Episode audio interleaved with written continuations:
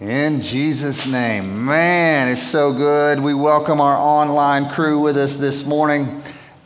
Excuse me. We welcome you in the room. Those of you who've been with us for a while, those of you maybe for the very first time, we're so glad that you would join us this morning. And if you are brand new for the very first time, I need to let you in talk some, some deep trash last week um, about a football game that was taking place that that our associate pastor, Raf Gonzalez, attended between his beloved New England Patriots and God's team, the Carolina Panthers.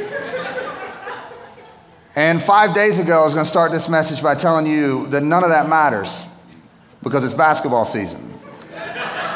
but we'll get to that in a second because what happened between five days ago and now is God reminded us that even in defeat, He's working. So, what Raf thought in winning the battle has actually helped us win the war. So, what has happened is God has done mighty things. Cam Newton back home.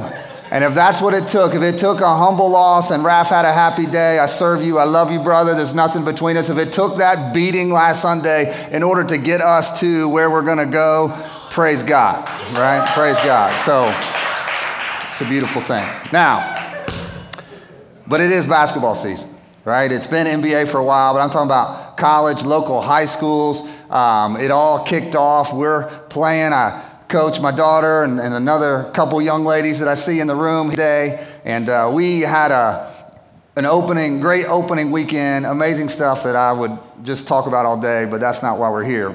But I do want to let you know because it'll tie into this this message that man is so important where God's taking us today in the next few weeks and if you missed last week, we'll, we'll help you out. You can go check that on our website. But I was talking, my daughter is 17 years old. Uh, she's strong. She's just gifted. She's always been strong. She's worked on her strength. And um, I was talking to her and I was talking to our team about rebounding. That's kind of our focus this year. We weren't great at that last year and how we got to be. And we're small, we're not a big team at all. And I talked to my, my daughter privately, and then I gave this well, I was going to say an incredible speech, but because I got players in the room, they, you might ask them. It really wasn't that incredible. But, uh, but I them about how, what rebounding is and what it isn't. Right? And, and what rebounding isn't is it all comes my way, I'll grab it, I get a stat, I got a rebound. You really didn't. The ball just came to you. Right? What we want is, is when the ball doesn't come your way, I'm going to go get the ball right? Instead of, I got a rebound. No, you didn't. You, you, the, the stars aligned and you received a rebound, but you didn't go take a rebound. And we're small. And I said, I had a conversation before. I was like, Mia, like you're so, like, go get the ball. And she's like, you know, I'm, I'm not, I'm not tall. And she is. She's one of the shortest on our teams uh, with, with the, the 10 players on the floor Friday night. She might have been the shortest or second shortest out there. It was like, it has nothing to do with height. Right? Shaquille O'Neal, seven foot one. Amazing. Like, never led the league in rebounds, right? Because it's about heart, right? It's not about height. It's about, are you going to wait for the ball to come to you? You'll get a couple rebounds. Go get the ball. Mia, I'm happy to say, for the first time in her high school career, led our team in rebounding on Friday night with eight, right? No, no, no, no, no. Don't clap for her because two reasons not to clap for her, right? It'll, one, it'll go to her head, and two, it wasn't her rebounding, it was my speech. That's where you're supposed to clap for. No, it wasn't my speech at all. Um, we, we had a great night and a great rebounding, and it's a mindset, and it's really fun, all right, to watch uh, not just her, but, but these young ladies. Like, it's not a sin or a crime to go knock somebody down. Like, it's my ball, I'm gonna go get it. It's just fun to watch. So, transition. I'm looking, and it's not me, it's our God, because he's, he's, this has been so convicting. What I'm about to preach has been so convicting to my own heart. He's looking for some spiritual go getters. Not they're going to come and sit and see what comes my way. I'm going to go get this. I'm going to seek it aggressively. Now, I can't preach with a ball in my hands. So, how's those hands? Oh, that was pressure, right? So, we'll come back to that at the end. Don't lose that ball in the meantime. But I want us to think and pray about what does it look like in this incredible subject. So we open it up. It's called Just As, and that comes from the scripture that we, we preached last week. Be kind and compassionate. This is from Ephesians 4.32. Be kind and compassionate to one another, forgiving each other. How, what kind of forgiveness? Just as, just as God forgave you. So we kind of unpacked, laid the foundation for this forgiveness last week. So, so today, what does it look like to go after forgiveness, or, or specifically go after unity and, and peace? And specifically today, what does that look like among us? Now, we're a church for the untold, unconvinced, and we're so close to getting back to the place where we can say, hey, your, your friends that don't know Jesus, your neighbors, your coworkers, bring them here right? As we in this whole crazy season, like that's who we are as a church. And I got to believe to some folks in the room, some folks online, you're not sure where you stand with Jesus yet. This is an insider look of what we're supposed to be people of God. We're supposed to lead. We're supposed to be known, are we? We're supposed to be known for how well we do forgiveness. That's what we're supposed to be. So, I don't know, and, and we've talked about forgiveness for seven years. We're a gospel centered church. I don't know if I've ever preached a message series on forgiveness in my life. That's wrong. And I'm working through today. I think there's a lot of church folks, Jesus folks, Christian folks that don't understand what forgive like they've heard about how God forgave us and died on the cross and all that. But just as he forgave us, now we're supposed to spread that out to each other. So today we're going to talk about specifically in the context of church because if you didn't know, if you hadn't been around, if you're blessed not to experience it, sometimes, some places, there can be some drama among church people.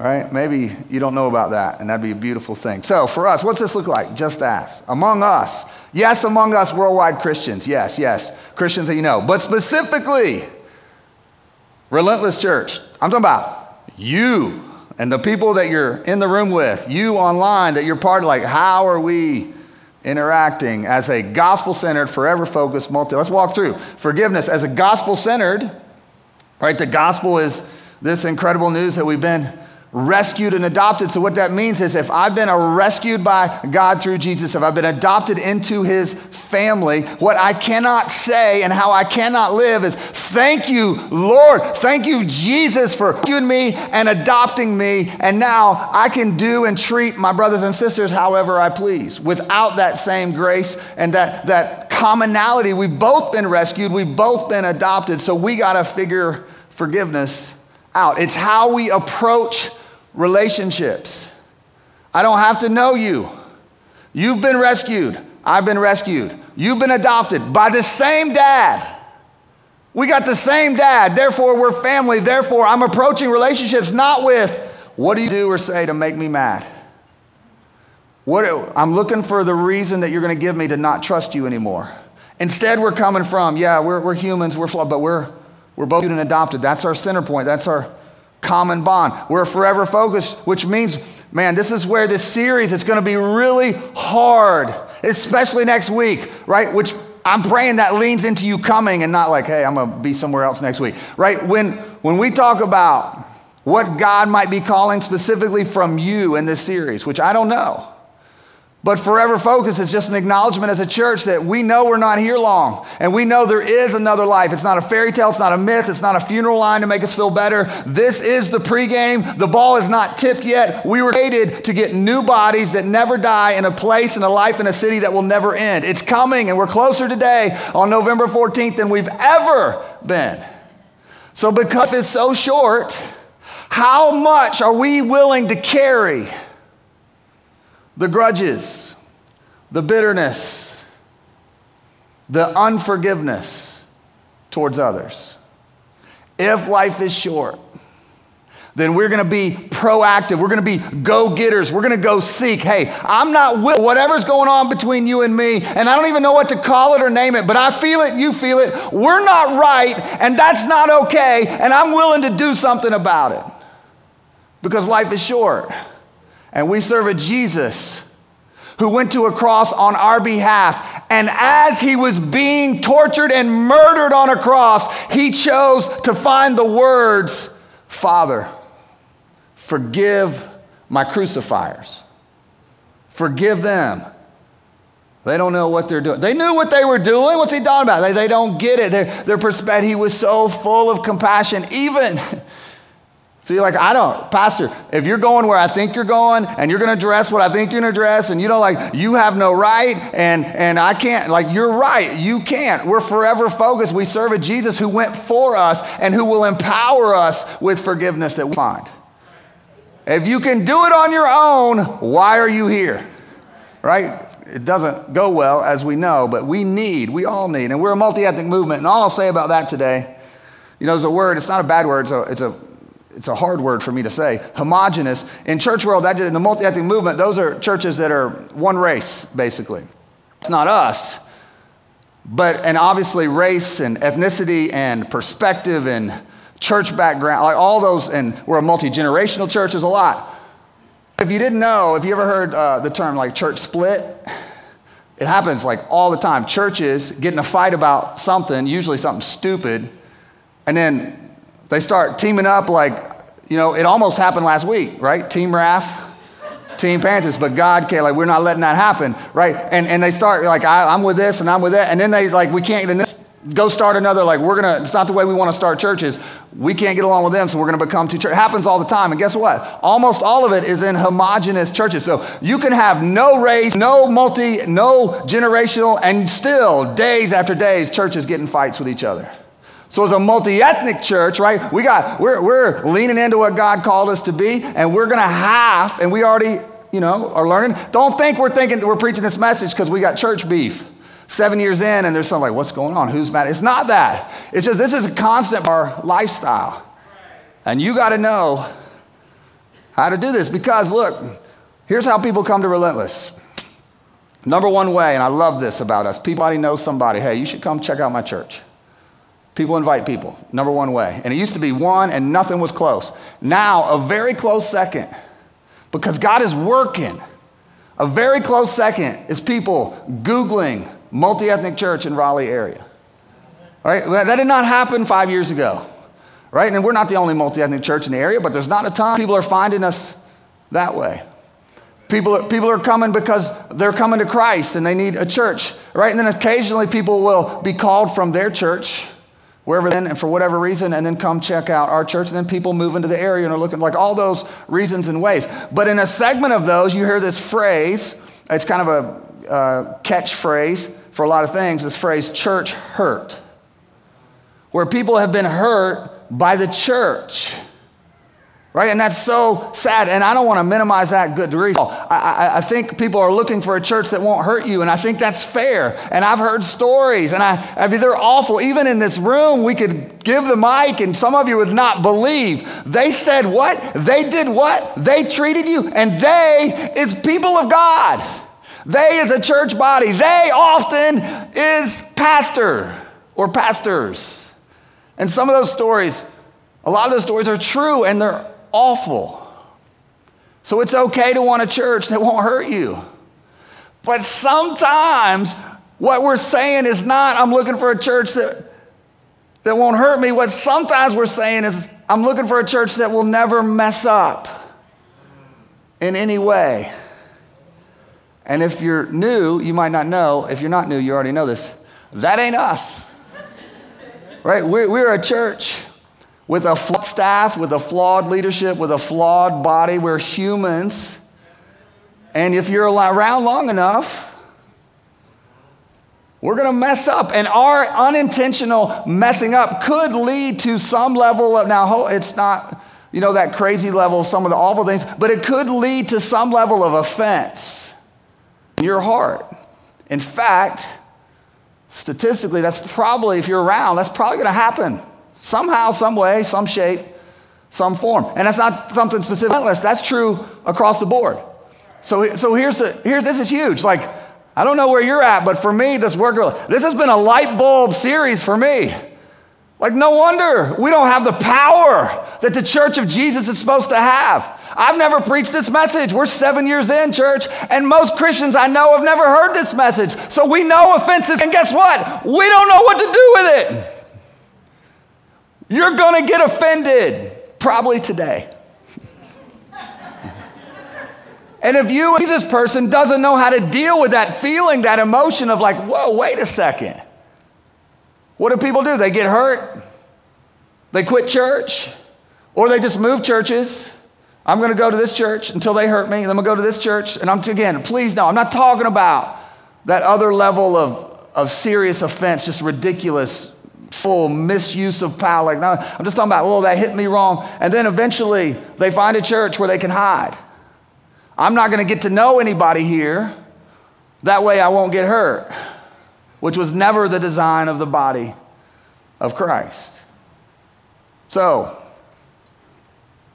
we're going to answer two basic questions this morning. We're going to attempt to, anyway. Number one, what should I do when I get hurt, when I get offended as a Christian? What should I do? And number two, when should I do it? We're going to spend a lot more time on number one than number two. What should I do? Here's the answer. You ready, church? Are you ready, church? All right, my right side, man, they're with me today. You people, I don't you. what should I do? Have a conversation with your mouth, not with your thumbs. Have a conversation. You know, sometimes, or I mean, every week, hopefully, I'm, I'm trying, and, and what our staff tries to do when we preach, preaching is taking the Word of God, bringing it alive. It's already alive, but bringing it alive, meaning applying it to what that looks and feels like in your life. Right? And that's really um, God speaking. We believe God speaks here and through preaching, even though we're not, you know, closer to God than you or better than you anyway. Like God has called us to do that. But then there's some scripture that just is, it really doesn't need much preaching. This, this little paragraph I'm about to read you is just one of the most beautiful paragraphs like we get to spend the rest of our lives living this and the world would change. I believe that with all my heart. Just let God's word. This is God who knows you, created you, the one who knows your name that we sang about, that freed you, that turns graves into gardens. This God wrote this to his church, to you, to your heart. Colossians 3. It's coming off some beautiful other language we don't have time for, but he, but he starts in verse 12. Put on then Relentless, this is what we're praying for us right now. Put on then, Relentless Church, as God's chosen ones, holy and beloved. What are we putting on? Compassionate hearts, kindness, humility. Right? That's not the way of the world. Those are bad words in some place. That's who we are, Jesus people. Compassionate, kind, humility, meekness, and patience. What are we supposed to do with each other? Bearing with one another. And, comma, if one has a complaint against another, oh, why couldn't we just stop with the meekness and the, that was so pretty. But if one has a complaint against another, forgiving each other. Here's another part of us to ask. It doesn't say just, but same thought. As the Lord has forgiven you, that's the standard. So you also must forgive. So we talked about that a lot last week. Today I want to zero in on what is implied by that beautiful scripture. What's implied by if one has a, pl- a complaint is that the one that is being complained against would know that they're being complained against. Otherwise, they would have no way of forgiving. This is not some vague, random church wide prayer. Hey, forgive me for whatever I might have done, right? As a kid. I prayed as a kid. When before I had a real personal relationship with God, I didn't pray forgiveness for specific sins I'd committed. Just, God, you know them all. Put them all in the bucket. Like, forgive me for all that, right? nothing, nothing personal, right? How would that go? Spouses, hey, I'm sure something to offend you through the years. Sorry, whatever that might have been, right? It's not very personal or specific, right? This is, hey, wait, we got to bear with each other. And there's going to be, hey, if one of you has something against you got to forgive them. Implied in that that there's a conversation. Otherwise, the person offended wouldn't know that they had offended and all that. So it's very clear a conversation is necessary. What do you do when you feel offense? You have a conversation. Now, this gets, man, let's, let's use an example. Let's say, One of you, one of you comes to me after church. You won't do this today because of what I'm preaching, but last week you come to me, you're like, hey, man, I, I know he's your friend, and but man, I believe what, what, what I heard Raf say, Raf Gonzalez, associate pastor. I couldn't believe what, what I heard him say in student ministry on Wednesday night. You know, my teenager was there, and they, they told me that Raf said this, and I don't think that's right. Right? Where am I starting? I'm starting with you. Some of you have been in this conversation with me, and I'm not right. You're not wrong. I'm not mad. It's just what I'm supposed to say. What, I, what I'm going to say is Have you talked to Raf? Right? Why, well, you coming to me? Have you talked to Raf? And sometimes, you know what? I should. Sometimes in church, you get the response as a leader, hey, have you talked to the person you're talking about? Because we're different, right? Some of you work in crazy work environments, and the person above you is, is man, they're soft and they're so wrong. But if you go to them, it could, like, it's real complicated in that world. Well, that's not us. Right? It doesn't matter titles or whatever. Christian people, they get it in a room and they figure it out. Have you talked to Raf? Often the response is, Oh, no, no, no, no. It's, I mean, it's not that big a deal. I don't need to talk to him. Right, well, it's a big enough for you to come talk to me about him. But it's not a big deal for you to go because you think talking to me like there won't be any pushback, there won't be any accountability. If it's really bothering you that much, then go talk to him. If you won't go talk to him, then there's something wrong in your heart because you didn't swallow it. And the question is, have you, are you holding anything against him? And if you can 100% confidently, boldly say, I don't know your heart, God does. I'm going to trust you. If you can look me in the eye and say, you know what, now that I've had this conversation, you know, there's nothing there. I've let it go. I can, there's nothing in me that's holding any bitterness, grudge, or offense towards him.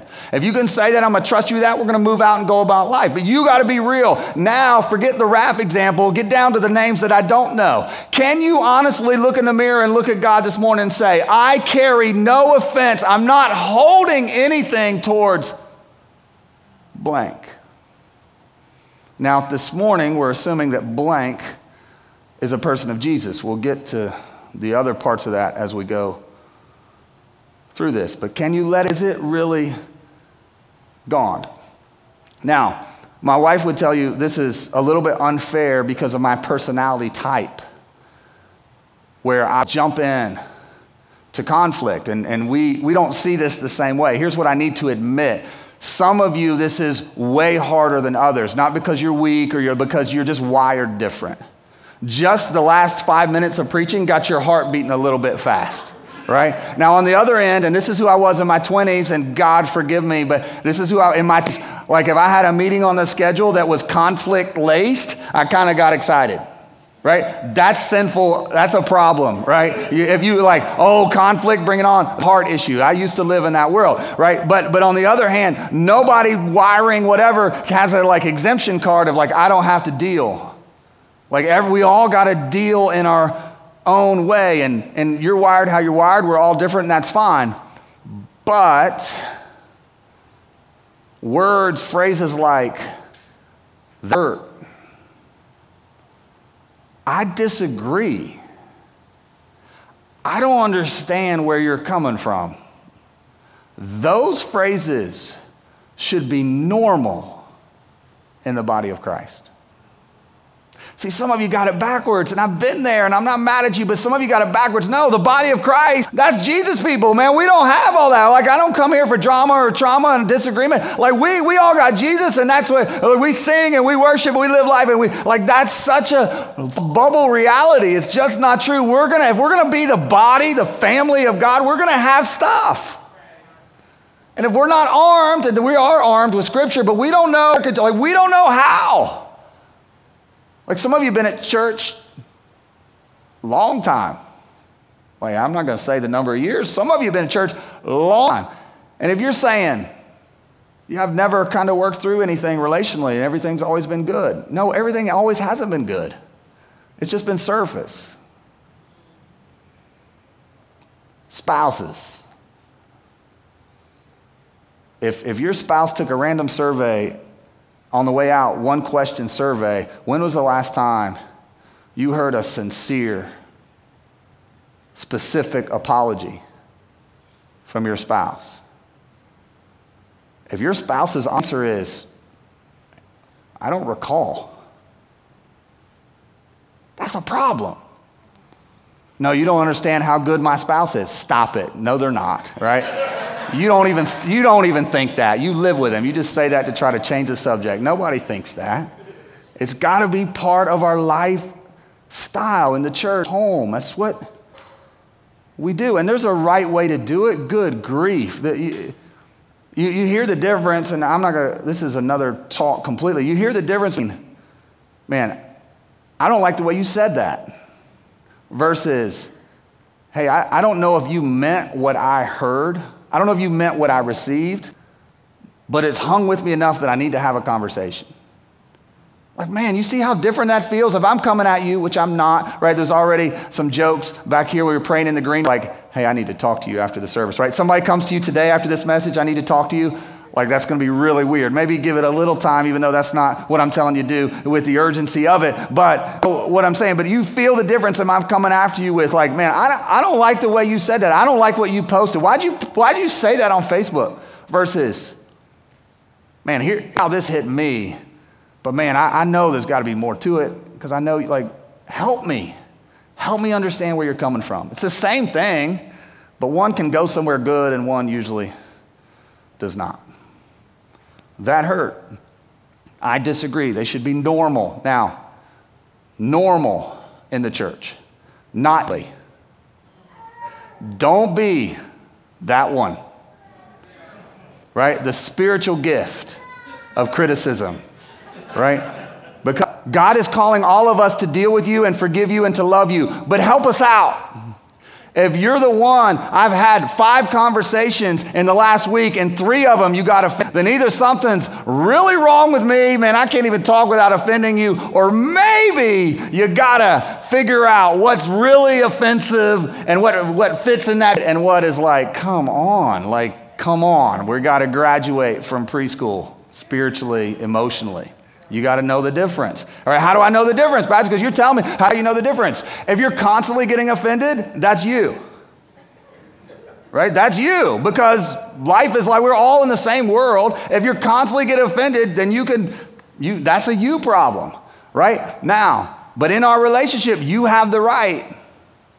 Whether it's, you know, I'm, I'm putting myself out there because I'm standing up here almost every week talking. So I got a lot more words to, I got a lot higher statistical opportunity to offend. Right? That's what I'm saying. And that's, that's, that comes with my job that's probably not like a lot of your job. But in relationally, this should be normal, but it, but it can't be daily. So I, I know some of your, so, your hearts are so good, and, and you would say, man, I just don't want to rock the boat. So I'm in a conversation with my friend and they say something that hits me wrong about whatever. They say something that hits me wrong. I don't want to say anything. And I would say, well, is it something that hit you wrong and it's really no big deal and you're never going to think about it again? Then yeah, sure, don't rock the boat. But I think what a lot of you mean when you say, I don't want to rock the boat because I have this friendship. And if I start saying things, hey, what did you mean by that? Because that kind of hit me wrong. If I start saying that, it's going to ruin the relationship. And my answer to you would be, the relationship isn't much anyway. Think about that. Chauncey is up here. He's one of the dearest friends I have. If, if, if, Chauncey says something or does something, we've had some hard conversations in our seven year history, and it's only grown us closer. That's the truth. If he says something that hurts me, and I use the excuse, I, I can't let it go. Kind of in my head, it's in my heart, but I'm not going to bring it up because I don't want to mess up our relationship. You see how backward and weak that is? What I'm agreeing to is a superficial relationship that can only go to a certain point. We're stuck. We can still be friends. It's not fake. It's just not deep and real. The brotherhood that God wants us to have. Because no one taught me that when I get that feeling, that is a that is a helpful hint that there needs to be a conversation, that God's going to work through him and work through me. Doesn't mean he's wrong or I'm wrong. We got to talk through it with the Holy Spirit at the table and it's a win. And some, and going back to the multi-ethnic, like how many multi-ethnic conversations I had people proudly say to me, like it's you know a, a Latino and a white Latino and a black, black or white, whatever, whatever, Asian, and they say, hey, we're great friends, and we never talk about race. Right? What you're telling me is you love and accept each other for the most part. But there's an area that you won't go because it could be explosive. And I'm saying to Jesus following people, there's no off limits. That's how I know I got a dear friend. There's nothing that I got to check, like we're not allowed to go there. That's what we're looking for. It takes time, it takes work, man, it takes prayer. If you don't bathe this message, that's kind of obvious. I'm not spending a ton of time on that. If you don't bathe this message in prayer, if you don't pray before these conversations that God is calling you to have, oh my goodness, like we got to have the Holy Spirit involved. But we got to understand It is, yeah, it may make things weird. I can't say, oh, it won't be weird at all. It might be. But because we're centered on the gospel, be rescued and adopted, and it's part of the same family. When me and whoever, and you and whoever, when side A is saying I need to have a conversation, it's the gospel. Why? Because I, my own heart is, is valuable to God, and I'm to keep it clean, and God has already rescued me, made a part of my family, and I'm to fight. I'm to go get whatever I got to do to keep peace and unity. I need to get this off my chest, and I love us enough relationally. I love us and what we are enough to have a hard conversation. And the other side, the person, and I don't know which one you'd rather be, we're all doing, like some of you, that's your first nightmare. Somebody sends that text, hey, can, can we talk? Especially if you're both in this room. Oh my goodness, right? Oh, can we talk? Oh, you know, it might not be. Don't assume it's all. Can we talk? And what we want from the gospel is, I'm so thankful. I'm so thankful that you see us as valuable enough to have a hard conversation. And I'm so thankful that you're going to go the other way, which is what? Holding it Right? The, again, some stuff you can truly let go and it's over, and you got to know what that is. I don't know. But I, we're talking about the stuff that you can't truly let go of. So here, if you got something against me, and you're like, well, I don't want to bother him. Well, I don't think, I don't want to be, ah. Then, then what you're said, and I found this in my job, like I sat down with people, sometimes people leave the church. And we like to have exit interviews. We like to come not so we can say, hey, you know, you but so we can receive, so we can get better, so we can apologize when it's appropriate and necessary. And sometimes we have those exit interviews and we find out that we've offended years ago. And it's heartbreaking. It's like, man, we've had conversations, we've been in community, I thought, and you, maybe not every time you see me or every time I preach, but for three years, you've been at me and remembering what I said in 2016. And you were right. I was wrong, but I didn't know. And nobody, and you're the only one that had the power to help me come to repentance for what I said. And you just chewed on it. I'm so thankful when somebody will come and say, hey, not pastor, David, I need to have a conversation. Can you help me understand? I'm so glad. This is my response. It's not easy. I don't love, like, woo, I've offended someone else, right? It's not fun. But at the end of the day, God has brought me to a place where I'm coming back to this statement. I'm so glad you loved me enough to have a conversation. I'm so glad that you valued me enough to have a conversation. The gospel, if that scares you, I, I understand. It's okay. I think to some level, scares all of us. But the gospel brings freedom. We can sing about that, and it's true. The more you step into the gospel, the more it does bring freedom freedom from sin, freedom from death, and all that. But it's, it's more than that today. Image management, church, managing what people think about you, it's out the window with the gospel. Why? The gospel says you're so messed up as a human. You're so unable to please God with your own decisions, with your own faith, with your own performance. You're so lost and dark and rebellious against God that there was never going to be a scenario or hope of you in peace or being right with God. There was no life that you would ever live on your best day that God would say, Yes, you are righteous, we are together. The only chance any of us would for God to send a perfect, holy Jesus to this earth to live a sinless, righteous life, to die on a cross, raise from the dead, and exchange our sin for his righteousness. That's the bottom line of the gospel. If that's true, then why are we trying to manage what you think about me or the other way? We all know we're proof Jesus, cross. There is nobody you'll ever meet who can testify. Yeah, I didn't need the death of the perfect son. I got myself right by my own bootstraps. That doesn't exist. So we can let it all go, the image management that is so natural in our humanity to do. Out the window, I can own it. I'm not embarrassed. I'm not embarrassed to come to you and say, man, that hurt. I'm not embarrassed because I value us and I know if we're in relationship, we're both going to hurt each other on some level eventually. So I'm not embarrassed to come and say it. And I'm not embarrassed for you to come to me because it's not news to me that I'm messed up. I'm not surprised anymore. What? Me? I I need to apologize? Well, man, I, this is like it happens every eight or nine years, and I guess today's the day. No, it's a part of my daily. I'm flawed, so I'm not embarrassed or surprised. It just, I'm telling you, church, I have hard conversations as part of my job, and it, it frees me up. The gospel allows, like, you know, figure this out, body of Christ. With Jesus' help, and He's invested and He's will, and He's available, and He will. And there's all abusers of that, and people can be wrong. So don't hear, oh, I got to apologize, right? There's a lot of that in culture.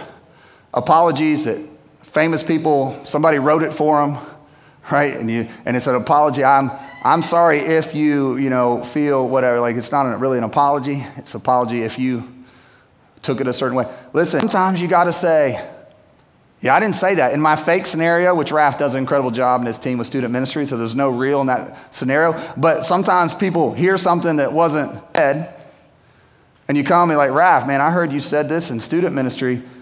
And Raf didn't say that. Raf does not, as a Jesus guy, he doesn't need to say, I'm so sorry that they heard me say that. What he needs to say is, you know, your kid needs to clean out the ears a little bit. Here, here's, here's, no, don't say that, Raf. But, you know, in humble grace, that was bad. That's a, everything I'm preaching, I just ruined with that one line. Um, what he says is, yeah, I, I, I can tell you from, I can show you what I said and what I didn't say, right? So don't get into this false, like, don't apologize for things that didn't happen right? That doesn't help anybody. It really only enables some messed up things in people. But when it's appropriate, let me give you an example. Let me get relentless real from 2021. And yes, as always, I got permission to give this example.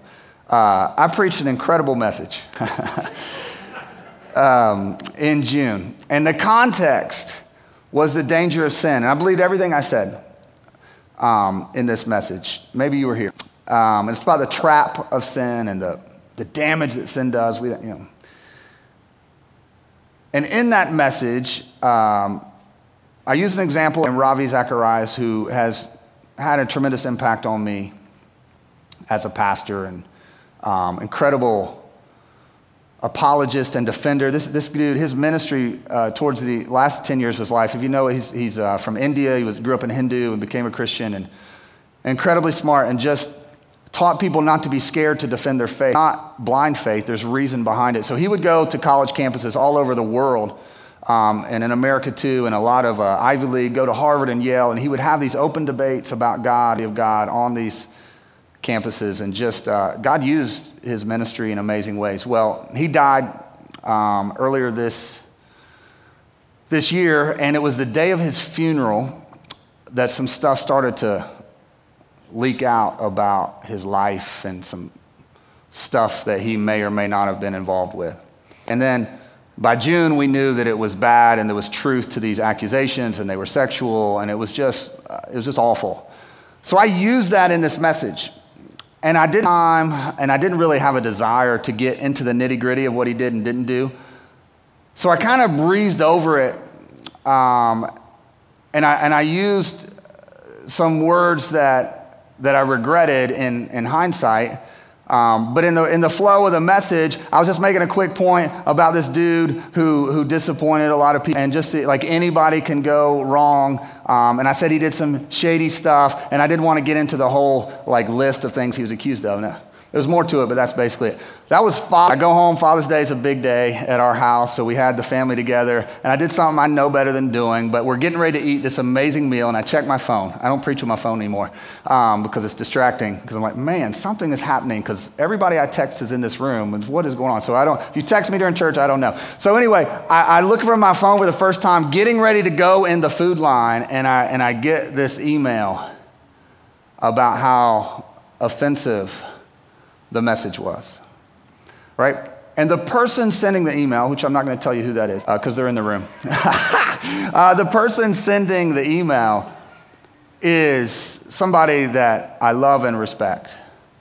And they come in the email with grace and humility, which matters. It shouldn't matter because everything I'm preaching is just as Jesus forgave me. There's no when they come at you appropriately. It's just as Jesus forgave me, that's what you're supposed to get from me. I'm a work in progress. But it does matter when they come with this Jesus humility. And that's what this young woman came with, saying, I know your heart. I've been around you, I, I, but man, as, as a person who's seen sexual abuse, has a person who's seen abuse in the church. That hurt. And the way I said things in hindsight and reviewing and going back and looking at what Ravi did, right? The correct phrase was sexual abuser. That's what I told her in the responding email. That's what I wish I would have said. And when I didn't say that, she knows me, so she gave me the benefit of the doubt and it led to a conversation. But there might have been somebody here that day that I've never met, will never see again because they didn't give the benefit. And all they heard was what I didn't say, and they knew everything Ravi Zacharias had done. And it sounds like be a church that's in a long list of churches that doesn't want to deal with the ugly reality of sexual abuse in the church. So I received that email, bad timing I should have waited till after my meal, would have tasted better. But I was hurt, not because I done, you know, but because I, I love this sister and I knew, prayed through it, that could have been said a lot better. So, again, I told you to have a conversation. I'm telling you about emails. The emails led me and my wife were able to sit down with her and her husband, have a great conversation. And I just checked with her early in the week hey, can I tell a version, you know, a short version of the story? That deal, we were good relationally, stronger today than we were in June. Right? And that wasn't a plan. I didn't try to offend her so then we could. I wish it would I wish we could have gotten stronger another way. But it's going to happen. That's my world. It's going to happen different in your world. We got to let Jesus help us receive the email, the text that leads to a conversation so God can be, because he's glorified when we see something different. And there's some things in her email that I'm not telling you about that I didn't agree with. And I told her, we talked through, like it's not all, you know, simple and clean, but it is beautiful and we are at peace and we are one and we are protecting. We're not waiting and seeing if the ball comes to us. We're going to go get and protect the unity that is so important in the body of Christ. And you have got to walk that way. There's so many opportunities for us to get sideways with each other. That's how we want to live. The, the second's much easier. When should I have a conversation?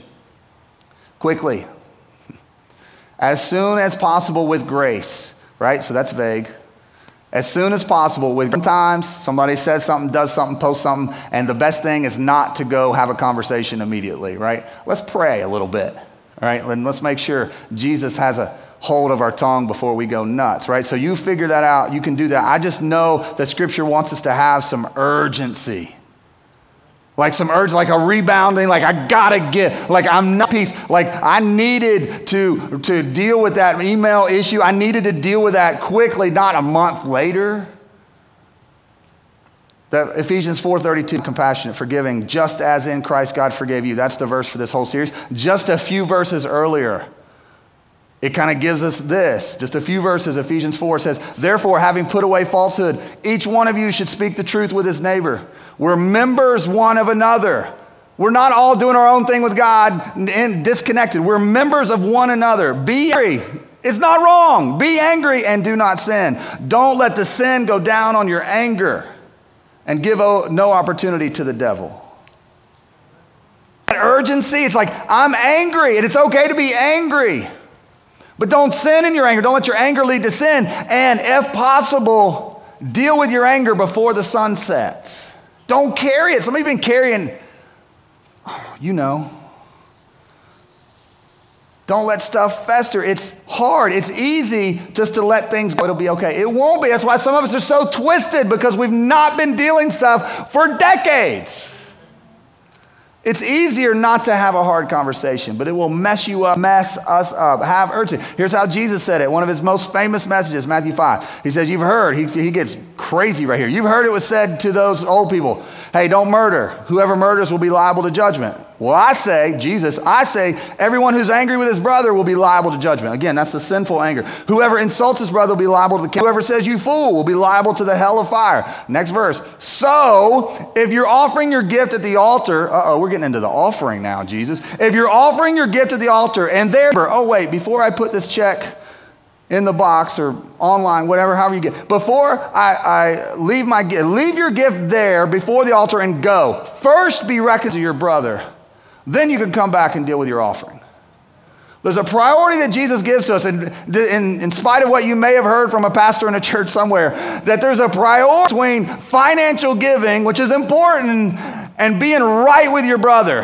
And if they're in competition with each other, Jesus says it's a no brainer. Drop your money, put it in your pocket, forget it, and go deal with your brother.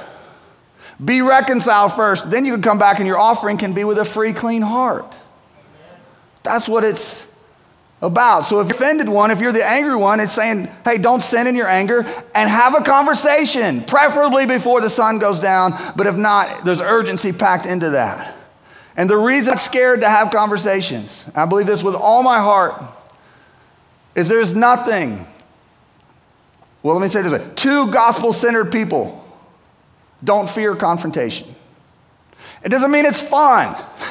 it's not. If it is fun, that's another problem, it's an issue. But two, gospel centered. Jesus is the center. I love him. He's rescued me. I'm not scared of confrontation. If you're following Jesus and I'm following Jesus, it doesn't mean we're going to agree on everything. We won't. But we are not scared to sit down, invite the Holy Spirit, and him do work. He will. 90% of the time in the church, the conversation never happens. So don't say that. I don't know if that's true. I got two gospel centered. Don't. I don't know because I listen. We don't have the data because we don't do this. We never let the confrontation happen. The confrontation, that's not even the right word. It's a conversation with Jesus, admitting we're both flawed and we might have gotten sideways. And if I own to any part of that, if I need to, then I'm happy to do it because it'll be going and getting and protecting the unity of the body of Christ.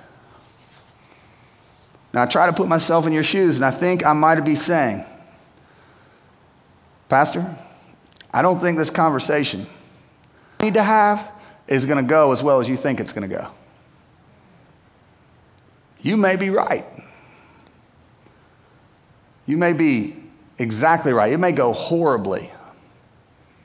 And we'll talk about that next week. How about that for a tease, right? We will. We will talk about that next week. Today, if it goes horribly, right, then either somebody's not leaning on Jesus in the conversation or Jesus failed. You might have the one with another Jesus loving, following person that Jesus comes as a third party at the table. You might have the one issue that Jesus sits down and says, I can't help y'all. like you guys are like there's no peace or unity to be made. You might be be the first one in history of the world it would be the very first in the whole history of the world, and it would kind of nullify everything that Jesus said and did about who he is. But I don't know your issue, so I'm going to be open minded and leave the possibility that you may have the first issue that Jesus just throws up his hands and says, Yeah, there's, there's, there's no peace, there's no hope, there's no option here. I doubt it, but I'm just saying. If it's two Jesus loving, gospel centered people, there's always, there's, it doesn't mean doesn't go to the same church. I'm not, it doesn't mean you hold hands, doesn't mean you go on vacation, but there's a path to peace if Jesus is invited. So have some urgency, have a conversation. Don't let the sun go down. Leave your offering and go get reconciled. That's hard with the light change there. It'd be bad if you'll laugh at me if it bloodied my nose because I didn't. And when the when the ball comes off, sometimes in our, on our we're, we're scrappy, we defend. Sometimes we get a steal. I tell the girls, if we steal the ball every time, you don't ever have a chance to get a rebound. All right, so you can't. So, so hopefully there's some good relationships. Hopefully there's some peace and some joy. Hopefully every day is another hard conversation. But sometimes the ball is going to come off the rim. You're going to be offended or you're going to have offense. And you have an opportunity to stand there and see what happens and sit on it and chew on it and deal with it your own way with your own wisdom. Or you can go get the rebound, go get the ball. What does that look like? It's having an urgency. I'm going to deal with the hard in order to keep peace between my brother and sister. That's who we're striving to be. And the only way a church can be that is if the people in the church want and choose to be that way. That's what I'm going to pray over you. And I'm telling you, next week we got to deal with well, what when it what what happens when I'm trying to come at this from the Jesus and the person I'm trying to deal with, they, they're, they're coming, they're not, they didn't hear this message. They're not doing what they're supposed to do. Then what do I do? We'll get you that next week. Let me stand you up pray, pray you home. Father, I thank you for the truth the hard truth. But really, God, what we need, maybe some of us have never experienced this. What we need is to sit down at a table and be nervous and anxious and praying, like, I don't know, I don't know, I don't know how this is going to go. And we just need to see you show up in that conversation. We need, we need to see it on paper. We need to see it in our own lives that, hey, I have conflict. I have something that I can't let go of. And I love God and I love you, that person, enough to sit down and invite you, God, into the conversation. We just need to see because you're so good at it. God, I was real sarcastic. Forgive me. We know there's no issue in the room or online that you can't handle. We know that you're able with two people that have the Spirit of Jesus in them. There is nothing that we can't work through.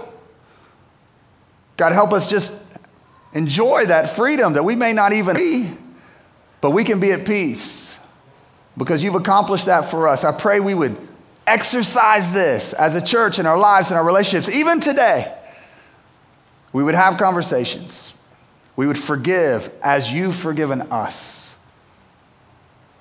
And we would do so with the urgency that you've called us to. Church, we pray in Jesus' name. Amen. Amen. Y'all have a great week. And go Panthers. Welcome home, Cam.